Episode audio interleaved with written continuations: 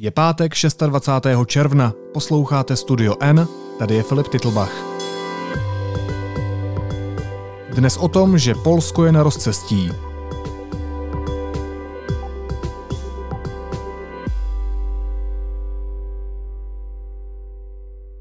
Polsko čekají už za dva dny v neděli prezidentské volby. O znovu zvolení usiluje současná hlava státu Andřej Duda, důležitý spojenec vládnoucí národně konzervativní strany Právo a spravedlnost. Pokud vyhraje, mohla by podle některých kritiků země nastoupit cestu Maďarska. Předvolební situaci byl přímo v Polsku mapovat reportér deníku N. Kirill Ščeblikin. Kirile, ahoj. Ahoj. Również, że pan prezydent Andrzej Duda uczestniczy teraz w naradzie wojewódzkiego sztabu kryzysowego z uwagi na... Jakou šanci má současný prezident na výhru? No, šanci má rozhodně velkou. E, z průzkumu, který, který jsou dostupný, vyplývá, že první kolo s velkou pravděpodobností, pokud se nestane něco naprosto neočekávaného, tak e, vyhraje celkem s přehledem. V druhém kole tam už je to složitější, tam už to vypadá, že to bude velmi těsné a tam už jsou teda vyhlídky daleko lepší opozičního kandidáta a současného varšavského starosty Rafała Časkovského. Kdyby se měl oba muže představit, tak co bys o nich řekl? Čím jsou uh, výjimeční nebo specifičtí? Uh, Andřej Duda je krakovský rodák, vzděláním, vzděláním právník, on je vlastně dokonce akademik, stále ještě patří mezi, mezi akademiky Jagiellonské univerzity a je to člověk, který je považován za neúplně samostatného politického hráče, podobně jako premiér Moravěcky vlastně je považován za jakéhosi mm, jako převodník politické vůle Kačinského. Co se týče Třaskovského, tak eh, on je mm, eh, relativně mladý starosta Varšavy, který naskočil do této volby až v, v posledních týdnech, když se odsunul v květnu vlastně se úplně spackal ten termín, měly se konat volby někdy, myslím, 10. května, vůbec se to nepovedlo, opozice to zablokovala a využila toho, že mohli vyměnit kandidáta. A nastoupil Časkovský a raketově od té doby vyletěl nahoru.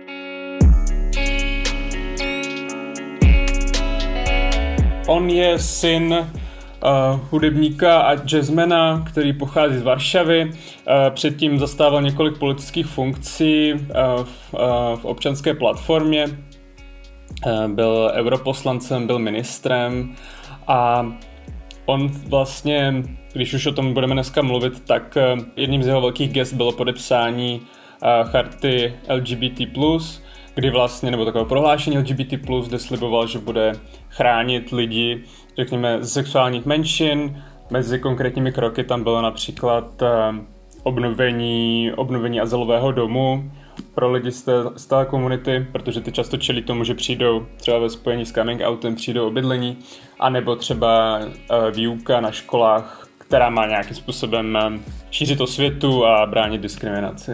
Dobře, a je tohle téma, které té polské prezidentské předvolební kampani dominuje? No, mediálně ji určitě dominuje. Vlastně celý svět se dá říct, že obletěla slova vládního kandidáta Andřeja Dudy, když mluvil v městečku Břek o eh, LGBT plus lidech a říkal, že to nejsou lidé, ale ideologie. Zároveň těch vyjádření v tomto směru bylo více. A řekněme z vládní strany práva a spravedlnost, tam dokonce ten politik říkal, že bez LGBT lidí je Polsko nejkrásnější a tak dál. A Samozřejmě to přineslo velkou, velkou pozornost těm volbám.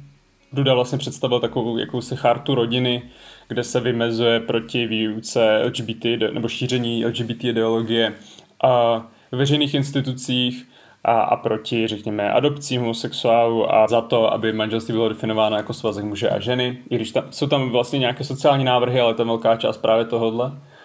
A to je samozřejmě možnost pro Dudu, jak se vymezit proti Třaskovskému, který vlastně uh, absolutně otočil průběh těch voleb. Ještě před uh, měsícem a půl se zdálo, že občanská platforma skončí s totálním výpraskem. Její kandidátka měla nějaké, prostě se pohybovala kolem 3, 4, 5% a vypadalo to, že um, Andřej Duda vlastně to možná trhne i v prvním kole.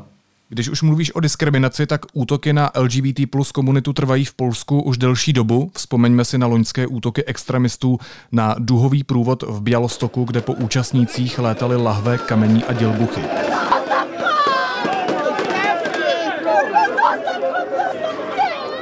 Pak tady máme konzervativní týdeník Gazeta Polska, otevřeně podporující politiku vládní strany Právo a spravedlnost, která rozdávala samolepky s nápisem Zóna bez LGBT s přeškrtnutou duhovou vlajkou. No a nenávist vůči neheterosexuálním lidem rozmíchává dneska už zhruba stovka místních úřadů, především v té jeho východní části země, eh, které svá území prohlašují za takzvané, cituji, zóny bez ideologie LGBT. Tady je potřeba dodat, že Evropský parlament vyzval polskou vládu, aby proti tomuto diskriminačnímu postupu samozpráv zakročila. Každopádně dodnes tyhle zóny existují. Because of this LGBT free zones, uh... Kvůli těmto zónám se musí spousta dětí schovávat. Nemůžou říct, kým opravdu jsou. V našem vzdělávacím systému se nedozvíte, co to znamená být gay nebo lesba. Mělo by to být součástí sexuální výchovy. To, co tu naopak máme, jsou hodiny náboženství. Myslím, že bychom se ve školách ale měli zaměřit spíše na lidská práva. Náš prezident se nás snaží dehumanizovat, stejně tak, jak to dělali nacisté v případě židů. To, že nás dehumanizují, znamená, že nás nepovažují za stejné lidské bytosti jako ostatní. Zacházejí s námi jako se špatnými lidmi.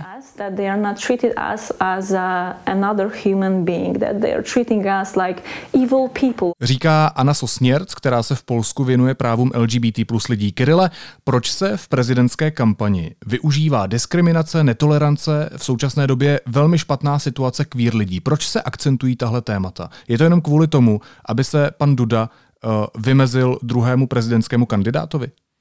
Tak eh, je třeba říct, že to téma uh, přece jen v Polsku dost polarizuje. To, to mi vlastně říkali i nějací novináři a politologové, s kterými jsem se bavil.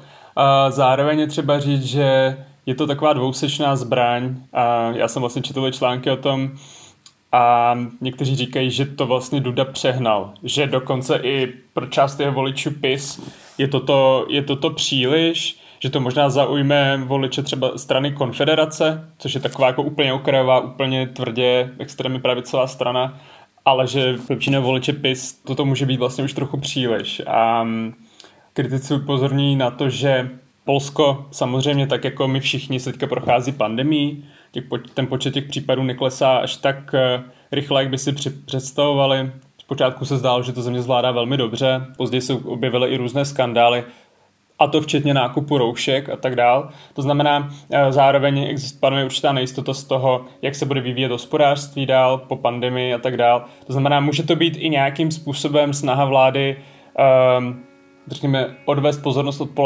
Poláků od těch problémů, které třeba teďka vláda má. Tam, když se podíváme, byl takový průzkum o tématech, která jsou nejdůležitější pro Poláky v těchto volbách a na prvním místě byla právě Eh, hospodářské dopady eh, pandemie, na druhém místě byly eh, jakoby ta lékařská rizika z pandemí a na třetím byly, a to je zajímavé, případy pedofilie v církvi.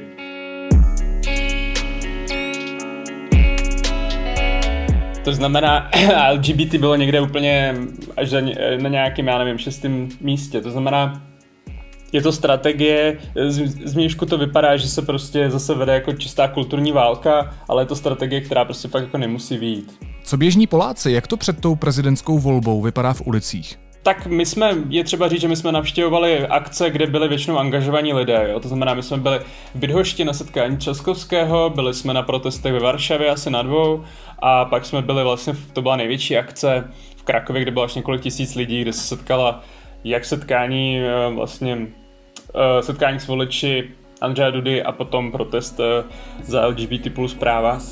Pan prezident Andrzej Duda jest naszym prezydentem. Nasz prezydent. Wszyscy razem.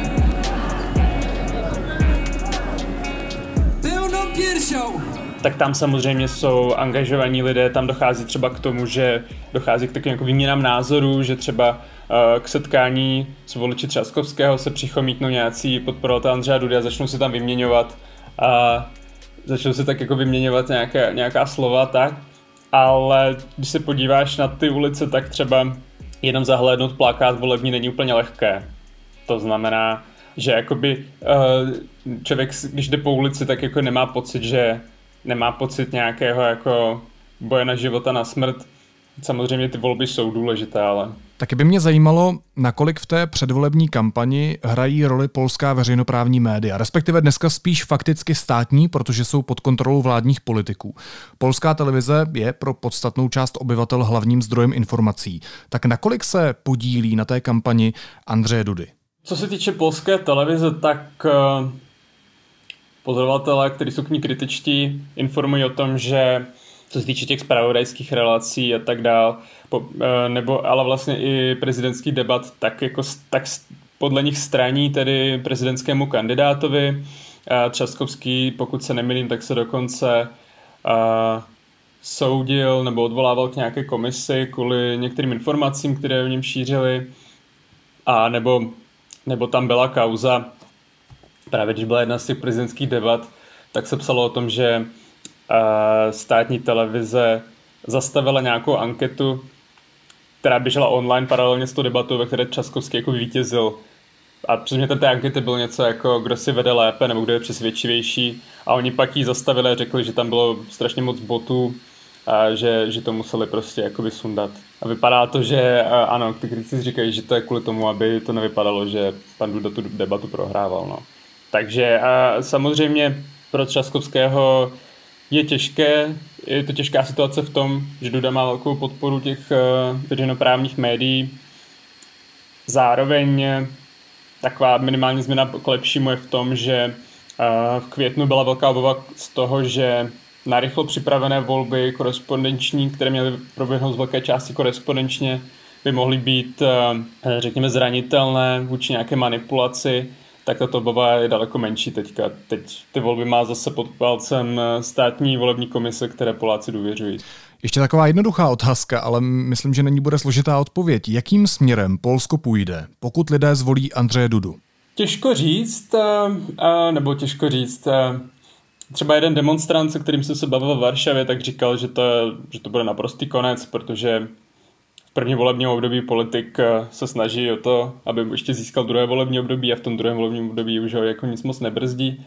A co se týče novinářů, se kterými jsem se bavil, tak ty mají pocit, že to bude znamenat ohrožení právního státu a že to bude znamenat jako další pokračování v tom trendu, které nastoupilo a nastoupila vláda práva spravedlnosti.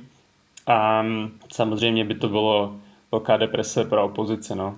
A logicky stejná otázka, akorát ji položím naopak. Co čekat od Polska, které by mělo za prezidenta Třaskovského? Někteří vyjadřovali naději, že by to mohlo znamenat určité jakoby sjednocení Polska, vlastně konec té polarizace, kterou tam přináší právo a spravedlnost. No. Kirile, co jsme ještě nezmínili, takže prezident není v tom polském systému úplně dominantním hráčem, přesto má ale pravomoci, které můžou polskou stranickou politikou zamíchat. Jednou z těch klíčových je třeba veto zákona, který mu předloží parlament. Eh, vládní koalice nemá potřebný počet hlasů k tomu, aby ho přehlasovala. Pokud by se stal prezidentem opoziční politik, byl by to pro koalici problém. A naopak obhajoba vládního kandidáta Dudy by mohla posílit už tak silný vliv vládního práva a spravedlnosti.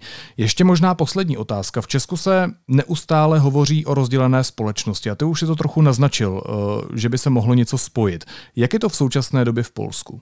To těžko říct, ale samozřejmě z výšku se zdá, že ta polarizace je opravdu velká a nejspíš i je v některých těch otázkách, třeba i kulturních a podobně, ale zároveň i ten průběh té kampaně, i třeba ty průzkumy ukazují, že jsou některá témata, která jsou důležitá pro všechny Poláky a jsou to témata, která prostě nejsou vždycky uh, předmětem kulturní války a Polsku určitě bude lépe, když uh, politici budou dbát na tahle témata taky. Říká reportér deníku N Kiril Ščeblikin, který byl v Polsku mapovat prezidentské volby. Kirile, moc děkuju. Díky. Teď jsou na řadě zprávy, které by vás dneska neměly minout muničním skladu armády České republiky v Týništi nad Orlicí zemřel po střelbě vojenský policista. Událost vyšetřuje vojenská policie. Byla nařízena pitva.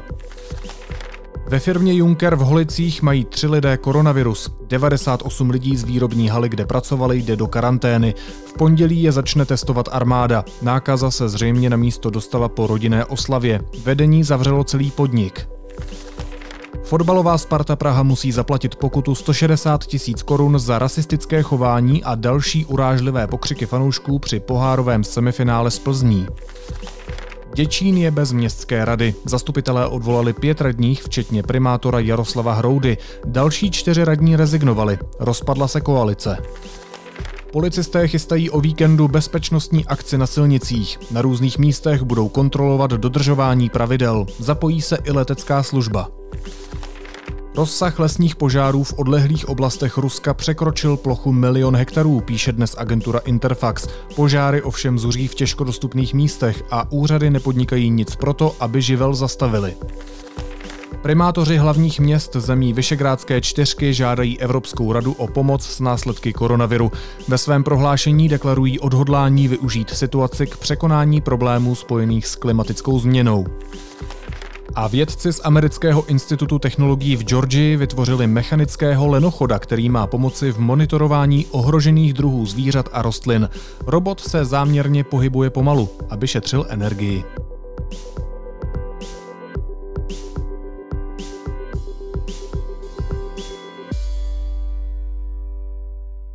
A na závěr ještě jízlivá poznámka. Na budovu KSČM bude v sobotu ráno promítán portrét Milady Horákové. Organizátoři chtějí akcí připomenout, čeho se dopouštěli komunisté za minulého režimu.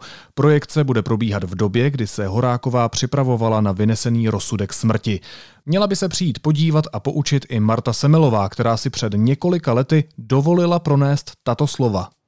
Bylo to, bylo to v té době, eh, já to považ, eh, považuji samozřejmě za nešťastné, nicméně Mléda Horáková se také přiznala ke všemu, co ke své činnosti, ale... Tak přece je známé, že to byla přiznání vynucená, to tak to, to o tom dost pochybuji, že to byla vynucená přiznání, ale v každém případě je to, je to záležitost, která je smutná. Ne, byla to událost tragická.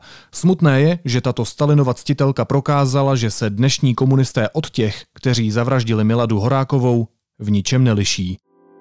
Naslyšenou v pondělí.